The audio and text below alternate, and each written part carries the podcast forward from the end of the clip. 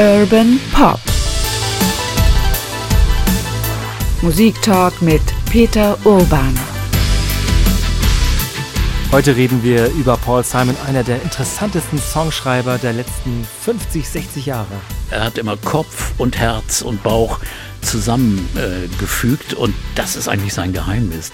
Man merkt auch, dass vielen Leuten diese Songs unglaublich viel bedeuten. Bei Simon Garfunkel und bei Paul Simon ist es immer so gewesen, das waren auch die Jungen, die Studenten, aber auch die Eltern.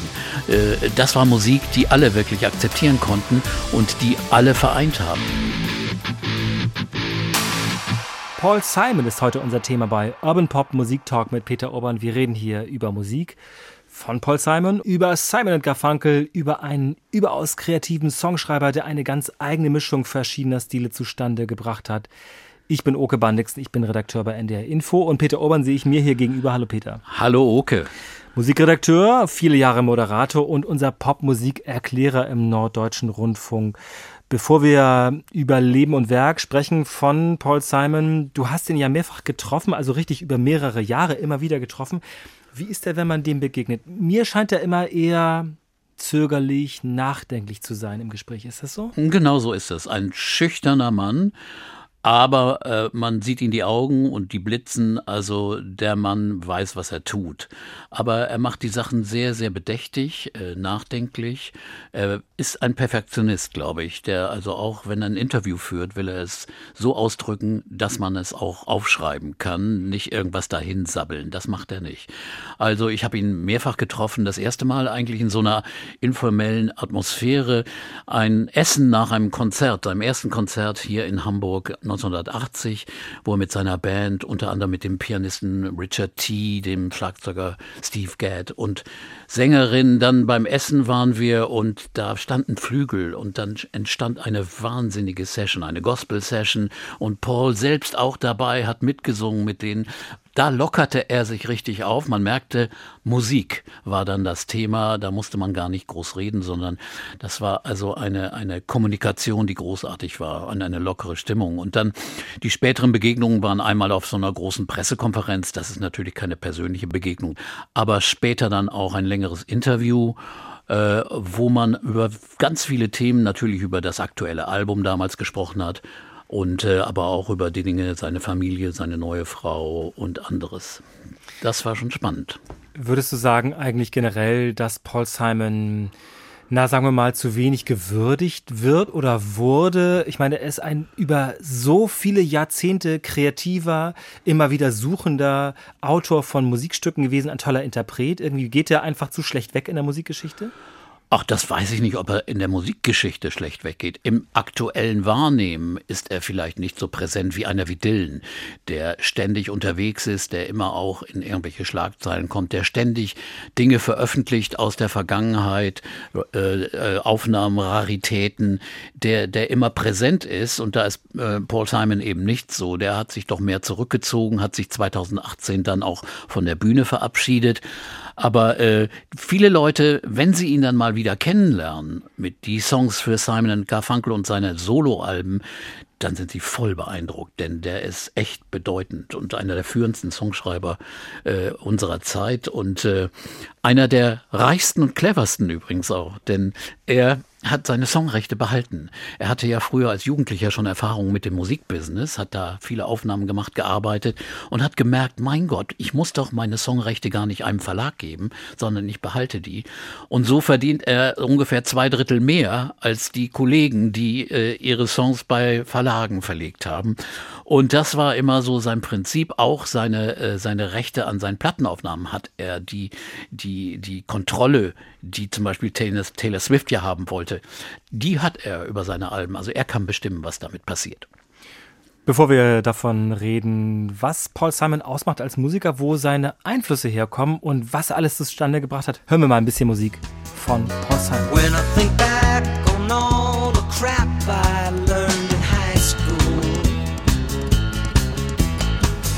It's a wonder I can think at all. Hello, darkness, my old friend. I've come to talk with you again. Because a vision softly creeping left its seeds while I was sleeping. The problem is all inside your head, she said to me. The answer is easy if you take it logically. I'd like to help you in your struggle to be free. There must be 50 ways to leave your lovers and more. If you'll be my bodyguard, I can be your long lost pal. I can call you Betty, Betty, when you call me, you can call me out. It took me four days to hitchhike from Saginaw.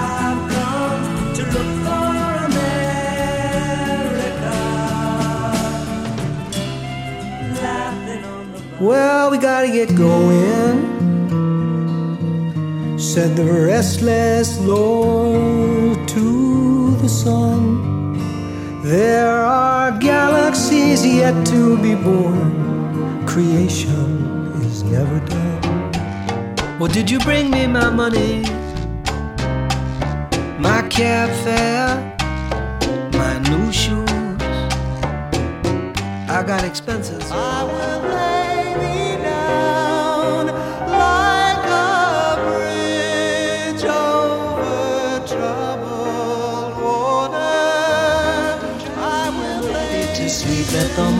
time drop its petals on me. Life, I love you. All is groovy. Musik von Paul Simon, unter anderem natürlich auch von Simon und Garfunkel. Wir reden hier über Paul Simon heute bei Urban Pop Musik Talk mit Peter Urban. Ja, da waren verschiedene Sachen natürlich aus verschiedenen Jahrzehnten drin, die so zusammengemischt auch ein bisschen komisch klingen, finde ich. Aber man merkt, da sind unglaublich verschiedene Einflüsse, verschiedene Phasen in diesem Musikerleben. Wie hat das eigentlich angefangen? Wo kommt Paul Simon her? Wo äh, nimmt er diese Wurzeln her eigentlich? Also er ist aufgewachsen in New York. Er ist ein reiner New Yorker, geboren in New York, Newark. Aber dann ist die Familie nach Queens gezogen und in eine äh, Neighborhood. Sein Vater war Bandleader in einer Band und äh, seine Mutter war Grundschullehrerin. Aber der Vater, der blieb nicht nur Bandleader, denn der fing dann an, in den 50er Jahren auch noch zu studieren. Ursprünglich, das muss man schon dazu sagen, es ist eine äh, Familie, die aus Ungarn eine jüdische Familie aus Ungarn emigriert nach Amerika in den 30er Jahren. Paul ist 41 geboren. Und äh, die Eltern hatten es am Anfang ziemlich schwer, aber der Vater war, äh, wie gesagt, Musiker. Dann ist er äh, Lehrer geworden und sogar Professor, College-Professor, hat promoviert. Also hat dann noch eine intellektuelle Karriere äh, gemacht und ähm, die Eltern haben ihren Sohn natürlich sehr gefördert. Er war auf der Highschool und da hat er schon mit elf Jahren seinen Freund Art Garfunkel getroffen. Und die beiden haben gesungen. Die waren die Stars der Schule. Äh, auch Paul, der ein bisschen kleiner war. Er ist sehr klein, äh, sagen wir mal so, wenn man neben ihm steht. Und ich bin sehr klein eigentlich. Und er ist immer noch ein bisschen ein Kopf kleiner, dann wundert ein Kopf sich kleiner ist er noch. Fast ein Kopf kleiner. Und das ist trotzdem äh, äh ein Mann, der natürlich merkt, äh, daher kommt auch viel Ehrgeiz. Also am Anfang hieß es, Art hat immer gesagt, ja, der will ja nur die Mädchen kriegen und er hat irgendwie so viel Power und so, weil er unbedingt sich durchsetzen will. Und äh, die beiden haben das gemacht, haben gesungen an der Schule, haben sich zum Beispiel auch äh, in einem kleinen Musical Alice in Wonderland dann äh, auf die Bühne gewagt. Äh, Paul war äh, das Kaninchen, Rabbit, und Art war die Cheshire Cat.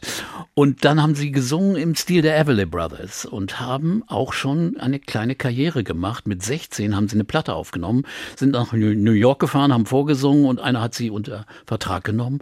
Und sie hatten einen echten Hit. Auf Platz 49 der Billboard Charts kam sie mit 16. Äh, hey Schoolgirl hieß das Ding. Und sie nannten sich Tom and Jerry. Was sie dann Gott sei Dank abgelegt haben.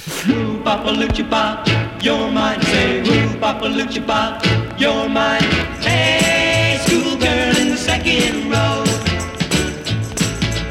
teacher's looking over, so I gotta whisper way down low. You say, ooh, Papa Lucha let's meet at the school after. She said, hey, baby, there's one thing more. Our school is over at a half past four. Baby, when we're older than a weekend day. The way. Es gibt Fotos aus dieser Zeit, wo die beiden grinsend nebeneinander sind, also sehr, sehr blank geputzt, äh, herausgeputzt, wie von ihren Eltern herausgeputzt, dastehen. Es waren 50er Jahre, mein Gott. ähm, ein großartiger Bandname, finde ich. Tom und Jerry hat sich dann am Ende nicht ganz durchgesetzt, wie die Musik auch. Aber ich meine, man muss ja trotzdem sehen, da hatten ja auch dann die Eltern, also von Paul Simon zum Beispiel, ihm ja diese Karriere irgendwie ermöglicht oder sagen wir mal zumindest zugetraut. Der fiel denn schon auch auf durch Talent, oder? Ja, also natürlich. Äh, das war klar. Die Eltern haben das auch unterstützt, haben das wohl gesehen, aber sie haben auch darauf bestanden, dass er aufs College geht. Und dann hat er äh, Paul Englisch studiert an der Queen's University und äh, Art ist, hat Architektur studiert in New York an der Columbia. Und aber Paul war immer ehrgeizig, ist rübergefahren nach Manhattan und hat dort bei Musikverlagen gearbeitet, hat Songs vorgeschlagen, hat dann auch Demos eingesungen, äh, mit denen die Musikverlage äh, an Künstler rangegangen sind und gesagt, guck mal, hier ist ein Song, der ist wie Dion oder andere Künstler, äh, den hört ihr euch mal an. Und solche Sachen hat Paul dann aufgenommen. Also er hat eine unglaubliche Erfahrung gesammelt, schon als Jugendlicher, um Musik zu machen. Er hat dann auch andere Projekte gestartet, wollte zum Beispiel in, in einer äh, Doo-Wop-Band singen, äh, in einem Chor, The Mystics. Aber äh, nach den Anfängen musikalisch passte er voll rein, aber er war ihnen zu klein. Das waren alles größere Jungs und da stand dieser ganz kleine Paul und dann flog er wieder raus. Ich glaube, solche Dinge haben natürlich beigetragen, dass Paul auch manchmal verbittert und enttäuscht war, aber sein Ehrgeiz und seine Ambition war riesig. Und äh, hat dann natürlich, als er in New York merkte, da passiert was in Greenwich Village, die, die Folkszene kommt, das hat ihn dann schwer beeinflusst. Der frühe Bob Dylan, ohne den, hat er später gesagt, hätte er Sounds of Silence nie geschrieben. Und nachdem sich Art und Paul also äh, nicht mehr so viel gesehen haben und auseinandergelebt hatten, äh, kamen sie wieder zusammen, weil Paul Art traf und sagte, ich habe einen großartigen Song geschrieben, hör dir den mal an. Und das war Sounds of Silence. Und damit gingen sie an eine Plattenfirma in New York, spielten das vor und die wurden natürlich gleich unter Vertrag genommen, weil äh, das doch sehr, sehr offensichtlich war, wo hier ein Talent war. Und äh, dann fing eigentlich die Karriere von Simon Garfunkel an, denn so wurden sie genannt. Denn der Plattenmensch sagte, nee, Tom und Jerry, das nehmen wir nicht, sondern wir nehmen Simon and Garfunkel. Das klingt auch irgendwie moderner und zeitgemäßer. Und nahm ein erstes Album auf. Ähm, ich bleibe noch mal eine Sekunde stehen bei der Erfahrung in den Clubs in New York, in Greenwich Village. Äh, da ist ja Paul Simon offenbar nicht so richtig alleine dann angekommen. Sonst wäre er ja quasi so ein, so ein Dylan-Epigone geworden. Er hat ja dann noch einen wirklich eigenen Weg eingeschlagen. Es hat so, so in der Nachfolge hat es dann doch nicht funktioniert eigentlich, oder? Nee, er war also keine Kopie von Bob Dylan und er hat es auch schwer. Er kam nun aus Queens, sagen wir mal, einem wohlhabenderen Viertel mit vielen jüdischen Familien und kam nach Greenwich Village, wo da die, die Typen aus ganz Amerika kamen und Folkmusik spielten, zum Beispiel Tom Paxton aus Oklahoma oder dieser Bob Dylan eben aus dem Mittleren Westen und der auch noch erzählte, er wäre auf den Eisenbahnwagen, äh, mit, auf den Zügen durch Amerika gefahren wie so ein Hobo. Also man brauchte diese, diese, diese Kerouac-Straßenerfahrung eigentlich, um da glaubwürdig zu sein, auch wenn es gelogen war, denn Bob Dylan hat das nie gemacht. Aber Paul Simon wurde dann ebenso betrachtet wie, ach, da kommt dieser kleine Schnösel da aus Queens und will uns auch was vorsingen. Das war schwierig für ihn am Anfang. Äh, er hat dann auch manchmal so kleine Dylan-Kopien gesungen, manchmal auch ironisch. Es gibt Songs auf den ersten Alben, wo er wirklich sich ein bisschen lustig macht über den Stil, wie Dylan singt, diesen abgehackten, typischen Dylan-Stil, diesen Talking Blues. Aber Paul hatte natürlich eine andere Stimme, eine, eine andere äh, Qualität, die musikalisch auch anders war. Und das stellte sich aber dann später erst raus. Am Anfang war er schon von der Folkbewegung beeinflusst. Das ließ dann später nach. Das werden wir ja dann auch noch erleben. Aber das erste Album, das sie dann aufnahmen, äh, Wednesday Morning 3 a.m., das äh, erschien aber nicht. Da sagten die, ja gut, wir nehmen das im März 64, glaube ich, war das, auf, äh, aber es, wir lassen es erstmal liegen.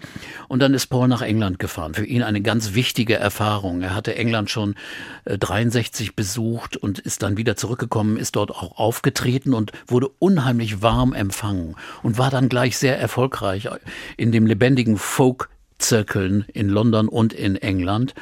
Und er äh, verbrachte dann das ganze Jahr 64 in in London, in England und spielte über im ganzen Land, war auch erfolgreich. Die BBC spielte Songs von ihm, machte eine Aufnahmesession und die Songs liefen in einem Religionsprogramm am Samstagvormittag, wo aber eine große Zuhörerschaft war, denn danach lief der Saturday Club und die Leute hörten zu. Das waren Millionen von Zuhörern und die hörten diesen Paul Simon, der da schöne Folksongs sang.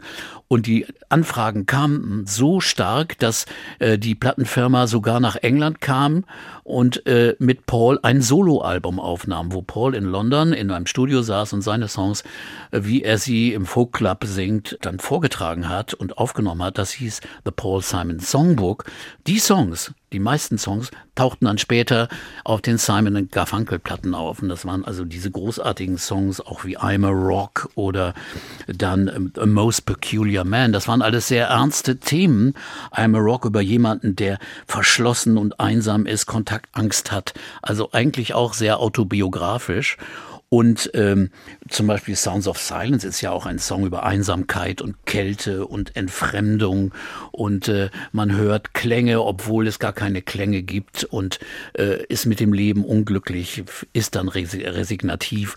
Das sind die Themen, die so Jugendliche und junge Studenten zum Beispiel sehr beschäftigen, die übers Leben nachdenken. Das war so die Phase.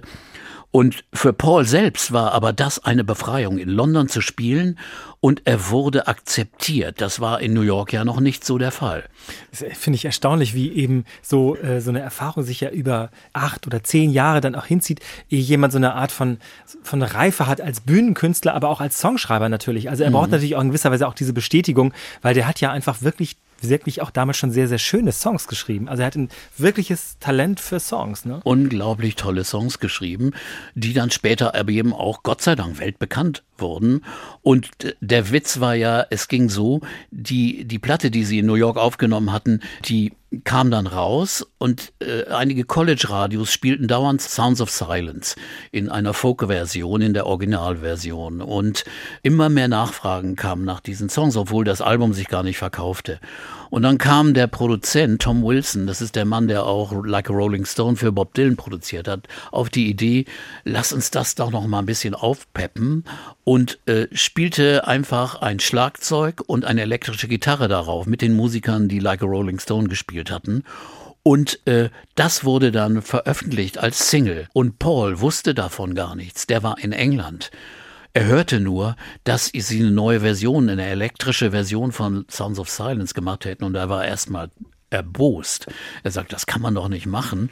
Aber als er es dann hörte, war er dann doch zufrieden, denn der Erfolg war auf einmal da. Innerhalb von drei oder vier Wochen äh, ging dieses Stück auf Nummer eins der Charts und brachte den Durchbruch für Simon and Garfunkel. Und Paul kriegte einen Anruf, äh, du musst kommen aus England wieder nach New York. Äh, wahrscheinlich musste er auch erstmal Art Garfunkel wieder zusammen, also die mussten sich erstmal wieder zusammentun, nee, nee, oder? Art war in New York, studierte weiter Architektur und war, wusste schon, dass Paul irgendwann wiederkommt, aber Paul war sich gar nicht so sicher, ob er wiederkommen sollte, denn er hatte auch noch seine große Liebe getroffen. Kathy Chitty hieß die Frau, die in einem Folkclub in Brentwood, Essex äh, an der Kasse saß und äh, die beiden hatten eine, eine sehr lange, sehr intensive Beziehung und diese Frau taucht, taucht, taucht in vielen Songs auf. Cathy's Song, Cathy's Song Beispiel, selbst ja. in Amerika später, wo sie nie in Amerika war, hieß es dann Cathy, I'm Lost. Und also die traut immer wieder auf, aber er hat dann doch die Karriere genommen. Es war die Entscheidung, gehe ich jetzt nach New York und mache eine wirkliche eine Popkarriere oder bleibe ich in England bleibe der Folkkünstler und habe hier meine Liebe. Und Kathy wollte nicht mitkommen. Sie war sehr, sehr schüchtern, noch schüchterner als Paul. Kann man sich gar nicht vorstellen, oder? Wenn du das so erzählst. Bevor wir ein bisschen weiterreden, ähm, habe ich eine kleine Zusammenstellung Simon und Garfunkel. Dinge, die wir wahrscheinlich alle sowieso schon im Kopf haben jetzt, aber man hört das einfach zu gerne, finde ich. Michigan seems like a dream to me now. It took me four days to hitchhike from Saginaw. I've come to look for America. Laughing are you going to Scarborough Fair? Parsley, sage, rosemary.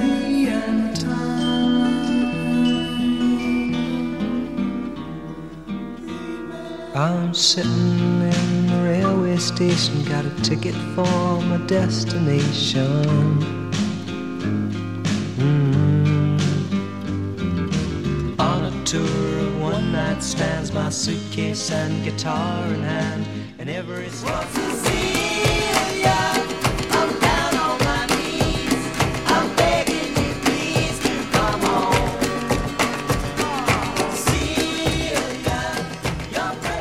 Old friend sat on their park bench like bookends.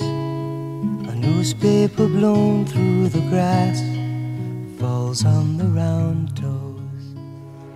Musik von Simon und Garfunkel. Wir sprechen heute über Paul Simon und alles, was er ja auch mit Art Garfunkel zusammen aufgenommen hat, aber vor allem, was er für Musik sich ausgedacht hat. Worüber singt der Peter? Der singt immer von, ja, das sind sehr melancholische Lieder zum Teil, aber auch zum Teil sehr witzige, groovy Songs. Ja, er singt also über unheimlich viele Themen. Seine Texte sind auch nicht so eindimensional, die sind vielschichtig. Das läuft auf verschiedenen Ebenen ab in einem Song, also oft auch mit obskuren Bildern, wo man erstmal literarische Assoziationen oder irgendwie aus der Politik oder aus der Zeit Geschichte. Man muss viel nachdenken, wenn man seine Texte analysiert. Aber er schreibt natürlich über das Leben, über, über auch über Natur, über die Jahreszeiten, über Angst, Resignation, über soziale und sagen wir mal, auch psychische Entfremdung, auch über viel Trost, äh, Bridge Like a Troubled Water. Es gibt kaum einen Song, der mehr Hoffnung und Trost spendet als dieser Song. Also ich will bei dir sein, ich will die Brücke sein, auf der du dich äh, über, über den Fluss gehen kannst. Also Gospelbilder natürlich sind das auch aus der Tradition des Gospels und der religiösen Songs. Aber äh, dazu gibt's eben auch sehr lustige Songs, sehr witzige Bilder und, und auch schräge Geschichten. Äh, da sind Songs und äh, und auch Texte dann, die eine Einheit sind mit der Musik. Das muss man also wirklich sagen. Bei Paul Simon ist es so, äh, er hat oft die Texte erst nach der Musik geschrieben und deswegen fließt das gut zusammen. Also er hat dann die Worte so gesucht, dass sie in die Musik reinpassen. Er hat nicht ein Gedicht genommen oder einen Text, den er geschrieben hat, und hat den dann vertont, sondern eher umgekehrt. Und das merkt man. Bei ihm ist eine fließende Einheit, eine Harmonie zwischen Worten und zwischen Melodien und Musik. Spielt es eine Rolle, dass er, äh, ich habe gelesen, er ist Linkshänder, spielt aber wie ein Rechtshänder Gitarre. Spielt das eine Rolle bei seiner Art zu Ich weiß Gitarre das nicht, das glaube ich eigentlich nicht. Er ist aber als Gitarrist, das äh, hörte ich auch von, von anderen, ein, einer der besten, den es überhaupt gibt. Er ist also äh, Laura Marling, eine britische Folk-Sängerin, äh, sagt, das ist ihr großes Vorbild als Gitarristin. Also er, er ist, hat eine wahnsinnige Technik, eine Picking-Technik, die wohl einzigartig ist. Vielleicht hat das damit zu tun, dass er eben Linkshänder ist und aber andersrum spielt. Und äh, ist aber eben auch vielseitig und neugierig, äh, äh, Klänge äh, zu verarbeiten. Auf den ersten Simon Garfunkel Platten, da war das eher so folkig, Pop mit großem Arrangement. Aber später wird's immer spannender. Dazu kommen wir sicher auch noch. Aber äh, bei Simon Garfunkel ist es so, dass äh, Paul nicht allein entscheiden konnte. Es war praktisch ein Trio. Garfunkel hat eigentlich ja nur gesungen, aber hat eben auch sein Urteil und seine Meinung abgegeben, wenn die Platten produziert wurden. Und der Toningenieur Roy Haley, der eine wichtige Rolle spielt, der eben auch der dritte Mann war. Und äh, Paul hat später gesagt, es war oft so das Verhältnis 2 zu 1. Also er meinte was und die anderen sagten, ach komm, lass es doch noch mal ein bisschen süßer und schwülstiger machen. Also äh, Art Garfunkel singt eben sehr süßlich und äh, Roy Haley liebte auch diese riesigen Geigenarrangements und äh, dagegen konnte sich Paul dann immer nicht durchsetzen. Der es einfacher, gerader und, und nicht so, so süßlich haben wollte. Aber die Simon Garfunkel Platten sind eben so und das hat viele Leute auch ein bisschen abgestoßen. Viele Leute sagten auch früher schon, oh, das ist mir aber zu sweet. Dabei ist die Essenz der Lieder oder der Melodien und der Texte alles andere als süßlich. Das war auch einer der Gründe für die Trennung. Ich glaube, Paul Simon wollte echt das nicht mehr mitmachen. Immer äh, seine Meinung gegen die anderen durchsetzen. Das wollte er nicht. Er wollte das machen, was er wollte. Und besonders nach diesem unfassbar überragenden Erfolg des Albums Bridge over Troubled Water. Ich habe jetzt in einem Interview gesehen, dass, dass ähm, ich nachgeschaut habe vor unserer Aufnahme hier, ähm, dass Paul Simon gesagt hat, also dieser Song, Bridge over Troubled Water, ist eigentlich sogar besser, als ich sonst bin als Songschreiber. Das finde ich kurios, sich selbst so so zu beurteilen. Es ist ja auch. Das äh, klingt eigentlich nicht typisch, weil, weil er ist eigentlich sehr selbstbewusst, wenn man mit ihm redet, denn er weiß, dass er gut ist. Dass er weiß, er hat ja oft den Vorwurf auch bekommen, er hätte von anderen sich bedient oder hätte andere Musiker, äh, hätte deren Musik oder in, Inspirationen genommen und dann für sich verarbeitet. Das hat er sicher getan, aber er hat es so getan, dass er diese Sache noch verbessert und auf ein anderes Level gehoben hat. Also das weiß ich nicht. Aber er war der Kopf der Veranstaltung. Zum Beispiel ein Album Bookends aus dem Jahr 68, für die sie sehr viel Zeit verbrachten im Studio, denn sie revolutionierten auch mit die Aufnahmetechnik, mit den Beatles zusammen eigentlich. Also von vier Spur auf acht Spur und dann später auch auf 16 Spur. Sie äh, zwangen praktisch CBS Columbia äh, ein 16-Spur-Studio anzuschaffen, also ein Pult, wo man auch mit 16 Spuren aufnimmt, um diese vielen Stimmen und äh, Instrumente und Einflüsse, äh, die äh, das Arrangement verlangte, zu realisieren. Und gerade Bookends, ein Album, das also auch ein Thema hat, das ist wie eine Suite über das Leben von Generationen. Das beginnt mit diesem Kind, das da vom, vom Hochhaus springen will. Dann erzählt er über ältere Menschen, die auf einer Parkbank sitzen, Old Friends, Friends, ja, mm. die da sitzen wie Bookends, wie Buchstützen an, aneinander gelehnt. Und äh, dann die Suche nach Amerika in diesem wunderschönen Song America, wo es darum geht, äh, diese Verlorenheit in einer Zeit, es war der Vietnamkrieg, die jungen Menschen wussten nicht, wo leben wir eigentlich, in was für einem Land. Wir, wir kommen nicht klar mit dieser Lage, mit der Geschichte, mit der aktuellen Politik und deswegen diese Unsicherheit, die sich dann an auch vielen Studentenprotesten ausdrückte. Und das merkt man in diesen Songs. Er hat keine klaren politischen Songs geschrieben, die also Slogans runterbrettern, aber auch nicht wie Dylan, die ganz direkt die, die, die Kriegsherren, die Masters of War anprangerten. Paul hat es immer subtiler gemacht, in einer Mischung aus Intellekt und Gefühl. Also er hat immer Kopf und Herz und Bauch zusammengefügt äh, und das ist eigentlich sein Geheimnis, dieses, diese Mischung von, von Emotion und, und Kopf und Geist. Nun hätten es ja Simon und Garfunkel, ich sag mal, so leicht haben können. Sie hätten 60er, End-60er Ikonen bleiben können, auch aus dieser Zeit, weil die Songs sind ja sehr, sehr, sehr erfolgreich gewesen. Sie sind wirkliche Helden dieser Zeit und so, ich glaube, so eine Generation, die mit denen da so groß geworden ist, das zeigt sich ja später auch in diesem äh, großen äh, Central Park Konzert.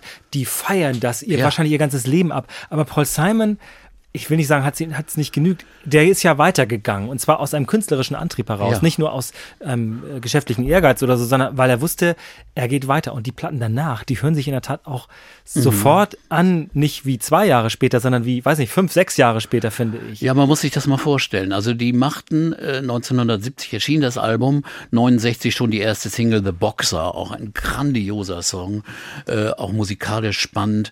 Und das Album Bridge over Troubled Water, eines der erfolgreichsten der Geschichte überhaupt, äh, verkaufte Millionen, Millionen Mal und äh, war zum Beispiel in den USA 20 Wochen auf Platz 1, in England 50 Wochen auf Platz 1, insgesamt drei Jahre in den Top 100 der Charts, also ein Dauerbrenner, ein Klassiker, jeder hatte und kannte diesen Platte und Paul wusste, das kann ich gar nicht übertreffen. Also du, du kannst jetzt nicht einen Nachfolgesong für Bridge over Troubled Water veröffentlichen, das wäre immer, wäre immer kleiner und das war ein Grund. Ein anderer Grund war, dass das Verhältnis der beiden hatte sich, hatte sich sehr verschlechtert, denn äh, Art Garfunkel äh, wurde auf einmal Filmstar. Er bekam eine Rolle im Film Catch 22 von Mike Nichols. Für Paul sollte auch eigentlich eine Rolle da sein, die wurde dann aber aus dem Skript geschrieben. Also insofern äh, hatte Paul viel Zeit alleine im Studio in New York, um an Bridge over Troubled Water zu arbeiten. Paul, äh, Art Garfunkel war nicht da, der war in Mexiko und drehte einen Film.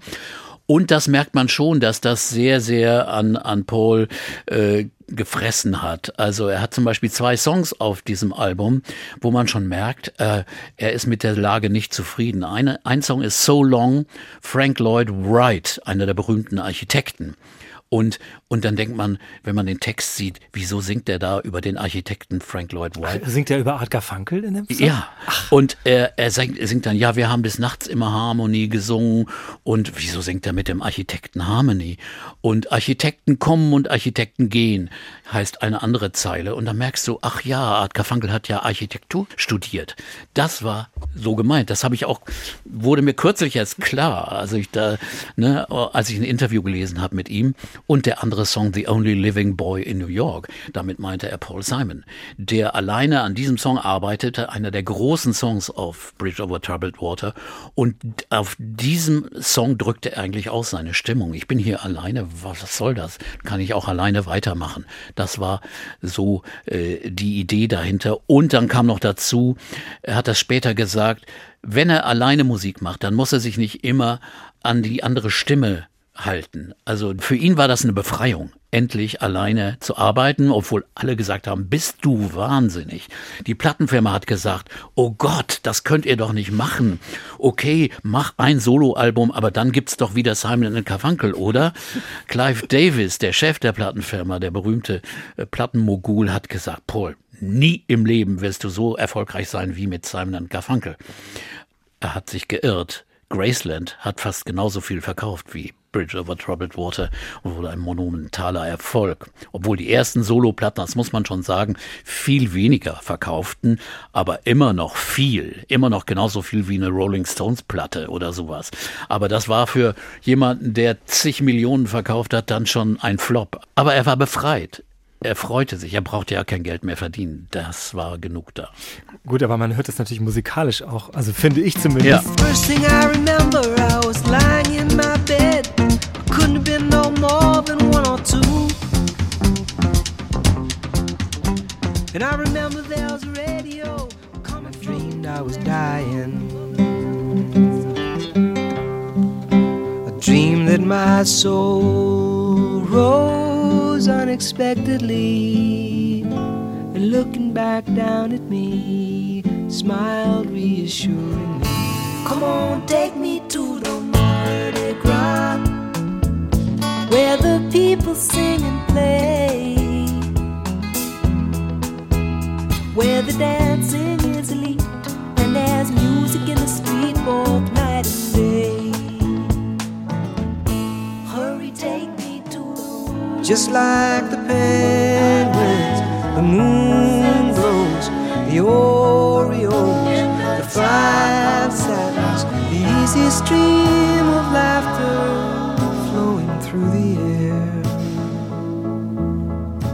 Renee and George and Magritte with their dog I pray. Still crazy, still crazy.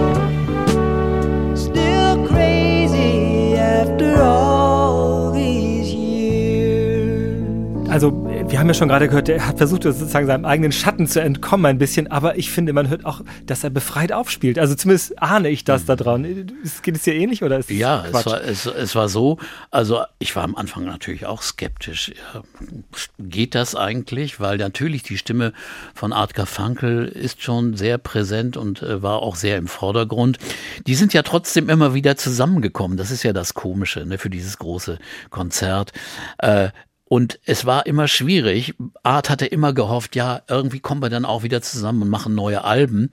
Aber das war dann zu spät, weil Paul hatte mittlerweile ja zehn Jahre lang eigene Alben gemacht, war selbstständig, musste mit niemandem sich absprechen, hatte wirklich abenteuerliche Reisen, Musikreisen unternommen in Welten, die Art Garfunkel gar nicht mitgemacht hätte. Insofern war das eine Illusion. Also für Paul war das echt eine Befreiung.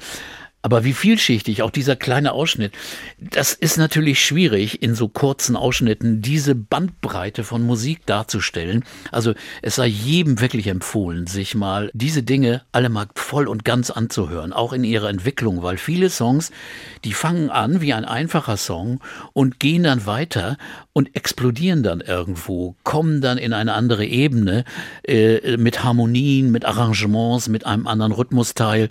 Das ist bei Paul Simon oft so. Also es ist nicht das einfache Strophe, Refrain, Strophe, Schluss, sondern da passiert noch mal was. Zum Beispiel, da gibt es ein Lied, da hat er einfach eine Melodie, äh, genommen, die ein deutsches Kirchenlied ist. American Tune heißt seine Version von O Haupt voll Blut und Wunden. Und das Lied ist auch in der anglikanischen und äh, äh amerikanischen protestantischen Kirche präsent und äh, geschrieben von, äh, wie hieß er, Hans Leo, Leo Hassler, irgendwie 1600 etwas. Und äh, Paul Gerhardt hat den Text geschrieben damals. Bach hat's für seine Matthäus Passion benutzt. Und äh, diese Melodie hat er genommen, hat daraus aber einen nachdenklichen Song über den Zustand von Amerika gemacht. In einer Phase eben, da war noch, glaube ich, Nixon Präsident und dadurch einen aktuellen Bezug gefunden und wunderschön immer noch anzuhören, American Tune. Aber dann gab es dann wieder Songs, das war reiner Gospel. Ne? Und äh, deswegen auch dieser Pianist Richard T., der da sehr wichtig für ihn war, weil der ihn eben in diese Gospel-Ebenen auch reinführte. Die Dixie Hummingbirds, eine Gospel-Vokalgruppe, äh, die er gerne, mit denen er gerne musiziert hat. Und auch der Schlagzeuger Steve Gadd, der ihm manchmal auch Rhythmen gegeben hat, wie äh, 50 Ways to Leave Your Lover. Da macht er ja diesen Schlagzeugroll am Anfang, der aus, ich weiß nicht was kommt, aus der Musik von New Orleans oder sowas. Und das sind originelle Dinge, die Paul Simon einfach gemacht hat und hat wirklich klasse Alben gemacht. Wohl am besten sind Here Comes Rhyming Simon oder Still Crazy. Dann gab es aber eine längere Pause bis One Trick Pony eigentlich, äh, in der er viel auf Tournee war, äh, wo er also aber auch äh, privat ziemlich viel durchgelebt hat und äh, ist aber wirklich immer noch musikalisch interessiert gewesen, andere Dinge zu entdecken. Und als ich ihn hier live sah, 80 und dann traf, war, war das gerade die Zeit von One Trick Pony, ein Film, der nicht so erfolgreich lief. Und äh, da waren aber schöne Stücke drin, zum Beispiel dieses Late in the Evening. Und äh, danach war aber so ein bisschen Leere. 81 gab es dann das große Konzert im Park mit äh, Art Garfunkel. 500.000 Menschen, sagt man. Unglaublich, ja, ein freies Konzert. Also auch der Grund war einfach interessant. Äh, äh, New York ging es damals nicht so gut und auch die Stimmung in der Stadt war schlecht. Und da sagte die Stadtverwaltung, lasst uns doch mal ein großes Konzert im Park machen. Und wen fragen wir? Paul Simon. Und der äh, fragte dann auch seinen alten Partner und daraus kam dann diese, dieses gemeinsame Konzert. Eines der äh, bedeutendsten Konzerte ist dann auch gefilmt worden und auf Platten erschienen. Paul Simon hat es 91 nochmal wiederholt. Äh, da hieß es aber The Paul Simon Concert in the Park. Äh, er hat Art nicht gefragt damals, der schwer beleidigt war, war dass er das nicht getan hat. Äh, da kamen sogar 750.000 äh, es gilt als eines der größten Konzerte der Geschichte überhaupt.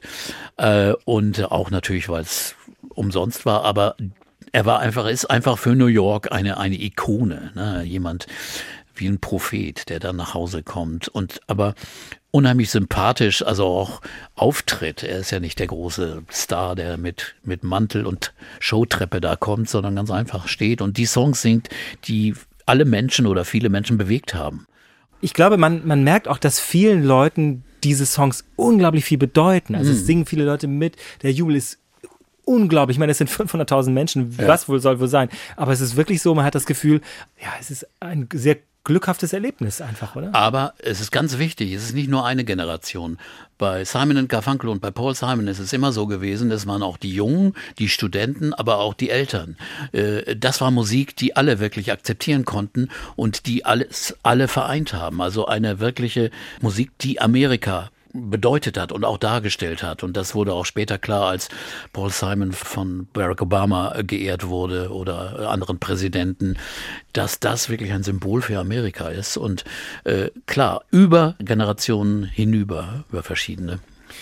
Ich habe das Album Graceland hier in der Hand und äh, dieses Album ist ein wirkliches Wunderwerk. Äh, wenn man es äußerlich betrachtet, es, also es heißt Graceland wie der, äh, das Haus von Elvis. Hm. Es hat äh, vereint viele Klänge, unter anderem auch aus, aus viele afrikanische Klänge. Viele afrikanische Musikerinnen und Musiker haben mitgemacht. Und es ist aber vorne drauf auf dem Cover ist so eine Art Mittelalter-Miniatur. Ich weiß noch damals, man kriegte das kaum richtig zusammen. ja. Es ist eine schräge Mischung, aber äh, erzähl, wie ist es dazu gekommen, dass Paul Simon sich auf diese Reise gemacht hat? Ja, das war ganz eigenartig. Eigentlich ein Zufall. Er hat von einer, einer Sängerin, mit der er arbeitet, Heidi Burke, eine Kassette bekommen, weil die, die kannte wohl jemanden, der Musik aus Südafrika mitgebracht hatte. Und die hat der Paul mal, die äh, Kassette hat sie ihm geliehen, der hat sie im Auto gehört und dachte, Mann, was ist ja super, was ist denn was für Musik? Er wusste gar nicht, dass das Musik aus Südafrika war. Das stellte er erst dann, er, er dann fest und äh, äh versuchte dann auch Leute kennenzulernen in Südafrika, Kontakte zu knüpfen um, um überhaupt äh, daran zu kommen und äh, schaffte dann Verbindung zum Juluka. Äh, das ist ja die Band, die man auch kennt, die in Südafrika lebt und produziert wird. Und dann reiste er dahin. Er traf die Musiker, die er da auf dem Tape gehört hatte. Sie gingen ins Studio und entwickelten Songs. Und es sind nicht Songs, die Paul allein geschrieben hat. Er hat sie auch eben mit den afrikanischen Musikern geschrieben. Es gab große Diskussionen, ob er das machen sollte, denn damals herrschte ein UN-Boykott gegen äh, Südafrika. Künstler sollten nicht nach Südafrika reisen, dort auftreten. Südafrika hat immer gelockt mit Auftritten in Sun City, diesem großen Vergnügungsgelände mit Riesengagen. Und das machten auch viele amerikanische Künstler. Also das wollte Paul ja gar nicht. Er wollte ja aufnehmen, die südafrikanische Musik bekannt machen. Und das hat er dann da äh, getan und äh, hat sich durchgesetzt äh, gegen die Boykottdrohung, bekam auch sogar äh, Drohungen von politischen Gruppen, die äh, das überhaupt nicht gut fanden. Und äh, Artists Against Apartheid war also eine Organisation, Little Steven ist dabei, Springsteens Gitarrist, diese auch sehr kritisch waren gegenüber dem. Aber Paul hat das dann alles widerlegt. Er hat dann gesagt, hier hört mal zu, ich äh, benutze diese Musik nicht, sondern wir zusammen machen Musik. Ich bringe diese Musiker auch nach Europa und nach Amerika. Ich äh, schreibe die Musik mit ihnen. Ich, ich klaue mir hier nichts. Ich stehle nichts. Und äh, ich tue sehr viel auch für das Verhältnis von Schwarz und Weiß. Und ich bin eigentlich ganz sicher, dass die Aktivitäten von Paul Simon in dieser Zeit auch dazu beigetragen haben, dass Apartheid dann irgendwann gescheitert ist, dass Mandela freigelassen wurde, diese Aufmerksamkeit, die geschaffen wurde auch dadurch. Und ich habe hier einen Ausschnitt aus meinem Interview damals mit Paul Simon äh, über äh, dieses Album Graceland und er sagte sogar, das ist ein politisches Album. Hören wir doch mal rein. It was a very political album, but I never sang a political song on there. I made it as an album. The political statement was how can you possibly have an attitude that these people are inferior and should be by law uh, denied anything? What are you talking about? It's an incredible culture with incredible gifted people. And what do you mean blacks and whites can't work together? Of course they can. Look at this. Also der Beweis, dass Weiß und Schwarz zusammenarbeiten können, ist dieses Album und äh, er will diese Kultur, die unglaublich reich ist und blühend ist, einfach auch äh, bekannt machen und das war sein Anlass. Und äh, wie kann man ein ganzes Volk als nicht würdig, als inferior, als geringer einschätzen? Das hat Apartheid ja getan. Also insofern seine Arbeit und auch äh, der Erfolg des Albums nachher war ein klarer Appell gegen Apartheid. Dann hören wir jetzt ein bisschen Musik aus Graceland von Paul Simon. It was a slow day and the sun was beating on the soldiers by the side of the road. There was a bright light, a shattering of shop windows. The bomb in the baby carriage was wired to the radio. These are the days of miracle and wonder. This is the long distance call. She's a rich girl, she don't try to hide it. Diamonds on the soles of her shoes. He's a poor boy, empty as a pocket, empty as a pocket with nothing to lose. Sing ta na na, ta na na na. She got diamonds on the soles of her shoes. She said, losing love is like a window in your heart. Everybody you're blown apart. Everybody sees Joseph's face was black as night. The pale yellow moon shone in his eyes. His path was marked by the stars in the southern hemisphere, and he walked his days.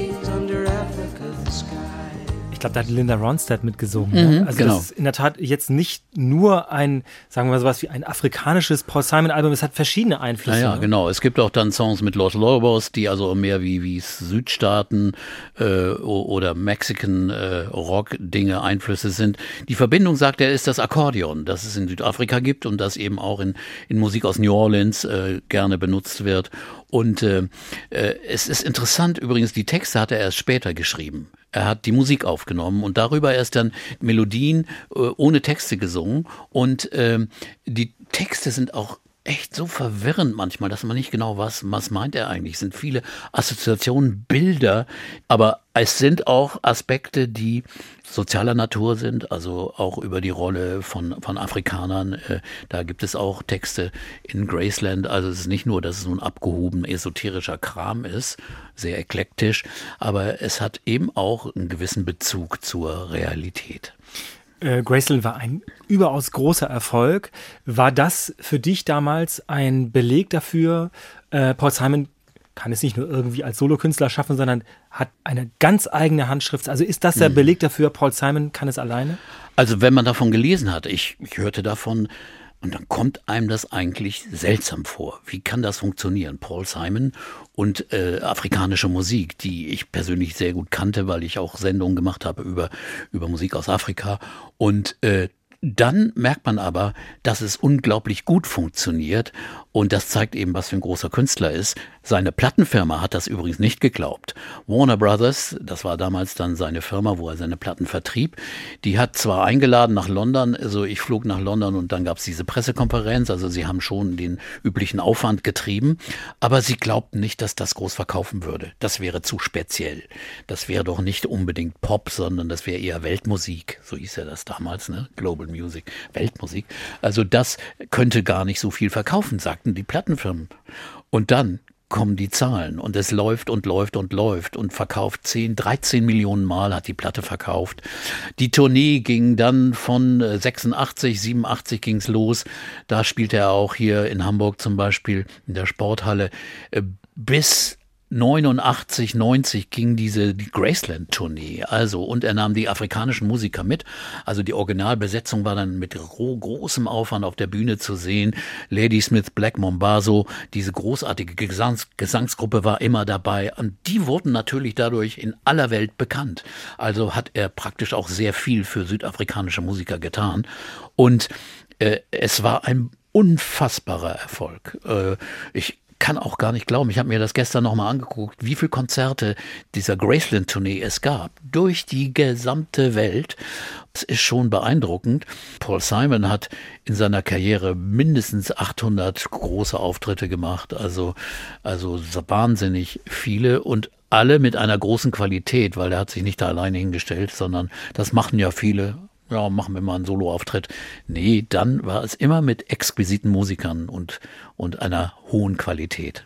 Ich habe gelesen, dass er auch in Harare in einem Stadion aufgehört. Ich glaube, ich weiß nicht, ob Ja. das das Abschlusskonzert war, aber das, ähm, wenn man sich die Klänge, also die, den Mitschnitt anhört, ist das voller Spielfreude und äh, ein tolles Miteinander. Wahnsinn. Ja. Ja, das war schon ein, ein einschneidendes Ereignis. Also ich glaube, eines der, das die erfolgreichste Platte der 80er Jahre, außer Thriller. Also ich meine, da gibt es, gibt es wirklich wenig andere, die, die so erfolgreich waren. Nun haben wir wieder das Problem, dass ein sehr erfolgreiches Album da ist und dann Ja. hat man immer das Gefühl, was kommt jetzt, was kommt jetzt? Da gab es danach Rhythm of the Saints, da wurde dann ein bisschen ähm, brasilianische Klänge beispielsweise eingeflochten. Es war nicht ganz so erfolgreich und auch andere Alben danach waren nicht mehr ganz so im Fokus. Macht aber eigentlich nichts, oder? Ja, bei, bei Rhythm of the Saints war es so, dass äh, die Musik spannend und interessant war, aber es war mehr äh, eben, wie gesagt, sagst du, brasilianische Klänge, sehr viel Percussion sehr viele Jazz-Einflüsse. Es war, sagen wir mal, eklektischer und aber weniger eingängig. Es waren keine so klaren Melodien, bis auf ein, zwei Songs. Born at the Right Time ist einer dieser Songs, die dann also auch als Songs erfolgreich werden konnten. Es war anspruchsvoller und schon schwieriger. Dennoch, immer noch wurde, wurde das gut verkauft und die Tournee dauerte auch drei Jahre lang, war er mit diesem Programm Born at the Right Time hieß die Tournee unterwegs. Also man kann nicht sagen, dass das nun ein absoluter Flop gewesen sei. Danach, also nach der Tournee, äh, kam aber ein, ein neues äh, Projekt für ihn und das war eben ein Musical auch mit sehr hohem Anspruch, ein Musical, eine Geschichte eines Mörders, äh, der aus der äh, lateinamerikanischen Ecke New Yorks kommt, deswegen die Musik auch sehr gemischt zwischen Rock'n'Roll, Doo-Wop und, und Latin Music, eine Mischung, die es vorher auch nicht gab, war dann aber auch nicht erfolgreich, obwohl die Stars Mark Anthony und Ruben Blades, also Weltstars eigentlich sind, später Weltstars wurden eigentlich, aber die New Yorker Presse mochte dieses Musical überhaupt nicht hat also gar nicht auf die Musik gehört oder die Performance und hat einfach gesagt, nee, das Thema ist ja blöd und ist furchtbar. Und wenn die New Yorker Presse was niedermacht, dann hast du keine Chance. Das Broadway-Musical äh, nach drei Wochen, glaube ich, war es dann am Ende. Und Paul, das hat er dir, glaube ich, erzählt, war darüber kreuzunglücklich eigentlich. Ne? Er war komplett traurig und äh, es war sehr, sehr schwer für ihn. Dennoch waren die 90er Jahre für ihn spannend, denn in seiner Lieblingsfernsehshow Saturday Night live. Da ist er ungefähr 14 Mal schon aufgetreten. Äh, da musste er ja nicht nur Musik spielen, sondern auch Sketche machen. Er hat zum Beispiel mal in einem, in einem Puter-Kostüm hat er einen Song gesungen. Also du musst da irgendwie verkleidet immer Sachen machen. Und da lernte er, ja, da lernte er seine dritte Frau, Edie Brickell, eine großartige Rockmusikerin, die mit ihren, äh, mit ihrer Band The New Bohemians auch, auch einen Hit hatte, What I Am, großartige Frau, großartige Song. Die lernte er 92 kennen in der Fernsehshow. Und das war wohl Liebe auf den ersten Blick. Und äh, drei Kinder hat er gehabt ein Mädchen, über das er auch gerne singt. Father and Daughter ist ein Song, Lulu heißt sie und zwei Jungs. Da war er ja 52, als er diese bekam. Also, Wir sind ja immer noch verheiratet und ja, immer noch glücklich. immer glücklich miteinander. Ja, wunderbar. Ich habe ähm, ein bisschen Musik aus diesen letzten Alben und aus dieser Phase nach ähm, The Songs from the Cape Man auch zusammengestellt. Vielleicht, um einen Ausblick noch zu geben, was Paul Simon immer noch in der Lage ist zu tun.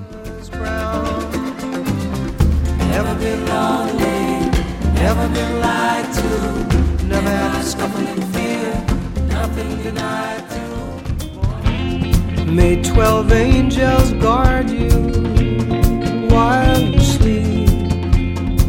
that's a waste of angels, I don't know. I'd do anything to keep you safe. I'm gonna watch you shine Gonna watch you grow. Gonna paint a sign so you'll always know. As long as one and one is two. Phone first, and then you wait in the night. You got to fill out a form first, and then you wait in the night. Could you imagine us falling in love again? still believing that love. Peter, man hört. Wunderbar. Ja, wunderbar, oder? Echt? Also, man hat die ja gar nicht so oft gehört, diese Songs, weil diese Alben auch nicht so präsent waren oder so, aber man hört die Dinge wieder. Da entdeckt man Großartiges, wirklich. Ganz, ja, ich, ganz toll. Ja, ich finde auch, man hat nichts eingebüßt an Originalität und es, ja. was Passament auch immer gemacht hat, ist, er grooved, oder? Ja. Er macht nur alle paar Jahre eine Platte. Also er hat dann, glaube ich, 2006 eine gemacht, 2011 und dann nochmal 2016 oder 18 dann auch noch eine Abschiedstournee und äh, war aber auch ständig auf Tournee, auch nochmal mit, mit, mit Art Garfunkel. Äh, in den 2000er Jahren und dann sollte 2010 eine große Reunion-Tour kommen, aber dann versagte Art die Stimme. Er hatte wohl eine Stimmbandentzündung und die Tournee fiel aus. Und das war, glaube ich, auch ein ganz, ganz schwieriger Punkt für Art Garfunkel, aber äh, es ging einfach nicht. Und ähm, äh, eine andere Tournee hatte er schon in den 90ern noch, 98, 99, mit Bob Dylan unternommen. Eine seltsame Kombination, denkt man, aber äh, sie waren mittlerweile Freunde geworden. Sie kannten sich ja schon aus, aus Greenwich Village, aus der Folk-Szene. Da war Dylan der große Held und Paul der Kleine. Und da hatten sie, sie, hatten sie, nur, Held, ja. Ja, hatten sie sich nur mal gesehen. Und es gab ein Erlebnis in Gerdes Folk City. Da traten Simon und Garfunkel auf im März 64. Und äh, Paul Simon fühlte sich furchtbar gestört durch einen sehr lauten Menschen, der am, an der Bar, am Tresen stand. Und es war Bob Dylan, der mit Robert Shelton, einem äh, Journalisten von der New York Times, da stand. Die hatten schon was getrunken und haben sich laut unterhalten. Gar nicht negativ über die Musik geredet, sondern einfach nur laut. Und das ist ja bei der Musik von Simon Garfunkel nicht so passend, weil die ist ja leise. Und äh, darüber hat sich Paul unglaublich geärgert und er war furchtbar enttäuscht von einem Helden, einem Mann, den er verehrt hatte, so behandelt zu werden. Er war, hat das persönlich genommen. Dylan hat das wahrscheinlich gar nicht mitgekriegt. Aber dann haben sie sich ungefähr 20 Jahre später äh, öfters getroffen, haben äh, auch äh, die Familienbesuche ausgetauscht und haben viel Zeit miteinander verbracht. Zwei Menschen, die, die eigentlich äh, auf sehr intellektueller, poetischer Ebene, aber doch ganz, ganz unterschiedlich und verschieden arbeiten. Dann haben sie eben so eine Tournee gemacht, äh, die, die auch eigentümlich war, denn, denn die Kombination Bob Dylan, der ständig ja irgendwo spielt und seine Musik immer in anderen Versionen singt und dieser sehr, sehr perfekte und perfektionistische Paul Simon. Aber es hat funktioniert. working with Bob was uh, it was really interesting, you know, to the two American songwriters out of their generation who were. So that was fine. Personally, I like the guy. I think he's funny. He makes me laugh. and uh, it was a kind of interesting show, just different, you know, light and dark. Guys who know the same thing and write about it in a different way. Dunkel und Licht. Und wir beide schreiben über dieselbe Sache auf verschiedene Art und Weise. Auch das geradezu mhm. poetisch. Mhm. Einer der führenden Songschreiber unserer Zeit, ein amerikanischer, ja, wie soll ich sagen, Begleiter, ein Gradmesser oder so etwas, mhm. könnte man das sagen zu Paul Simon? Also ein Begleiter über die ganze Zeit, über 60 Jahre. Er wird jetzt 80 im Oktober, aber irgendwie ist es immer noch ein verrückter Geist. Irgendwie still crazy after all these years. Ein Mann, der unheimlich viel gegeben hat, der vielleicht nicht so oft im Licht der Öffentlichkeit stand. Also er ist nicht ein Schlagzeilenmacher eigentlich. Höchstens in seiner Zeit mit Carrie Fisher. Da war er mal öfters in den Spalten. Aber, aber sonst hat er durch musikalische Qualität und äh, unglaubliche, unglaubliches Talent, eine unfassbare Gabe. Also er ist sicher eine der Figuren, die, die auch über die Zeit hinweg im nächsten Jahrhundert auch noch präsent sein werden. Also das ist äh, seine Rolle und da besteht kein Zweifel. Still crazy after all these years. Urban Pop Musik Talk mit Peter Orban. Heute war unser Thema Paul Simon. Man könnte ja noch Stunden füllen mit so viel mehr, was man erzählen könnte. Oder Musik anhören von Paul Simon in den Show Notes. Also in unserem Beipackzettel kann man sagen, für diesen Podcast gibt es wieder eine ausführliche Liste von dir, Peter. Hast du da so einen persönlichen Anspieltipp? Och, also von jeder Phase etwas. Mein Lieblingssong der frühen Zeit ist äh, America, davor auch Homeward Bound, ein Song, den er in England geschrieben hatte über Kathy. Er wollte schnell mit dem Zug nach Hause, da hat er diesen Song geschrieben. Und äh, äh, dann natürlich aus den Zeiten der 70er, 80er, 90er, jetzt würde ich auch sagen, nachdem ich nochmal diese kleinen Ausschnitte gehört habe. Ganz viel. Ganz viel zu entdecken. Unser Podcast findet man in der ARD Audiothek, in der App und auch bei anderen Podcast-Anbietern. Gerne weitersagen und bewerten. Uns interessiert auch sehr, wie euch das hier gefällt, was wir machen gerne unter urbanpop.ndr.de. An diesem Podcast waren neben uns beteiligt Doris Schiederich und Florian Teichmann. Vielen Dank. Und in der nächsten Folge reden wir über Fleetwood Mac. Das ist ja quasi wie so ein Roman von einer Bandgeschichte mit vielen starken Hauptfiguren, oder? Ja, auch eine Geschichte von eigentlich mehreren Bands in einer. Das äh, wird auch sehr interessant. Ein Weg auch von England nach Amerika. Und das äh, ist auch ein weites Feld beschreiten wir dieses nächste Feld bei der nächsten Ausgabe von Urban Pop Musik Talk mit Peter Orban. Vielen Dank, Peter. Ich habe jetzt noch einen kleinen Tipp für euch. Hallo, hier sind Thomas und Marcel, die Gastgeber vom Podcast ESC Update. Ich habe mal eine Frage. Denken Sie bei Eurovision Song Contest eigentlich immer noch an Nicole? Ein bisschen Frieden. Zeit für ein Update für ein ESC-Update. Die Musik beim Eurovision Song Contest ist vielseitiger als manches Radioprogramm rockiger. Elektronischer. Und internationaler. In unserem Podcast ESC Update stellen wir alle neuen Songs vom ESC vor. Und gerade ist Hochsaison. Alle 40 Songs von der Show im Mai sind seit dieser Woche bekannt. Wir spielen sie alle und wir erzählen die spannenden Geschichten dazu. Außerdem als offizieller deutscher ESC-Podcast haben wir die besten Infos direkt aus der deutschen Delegation. Also gern downloaden ESC Update in der ARD Audiothek. Und überall, wo es Podcasts gibt. ESC Update. News, Hintergründe und Meinungen rund um den Eurovision Song Contest. Mit Marcel Stober und Thomas Mohr.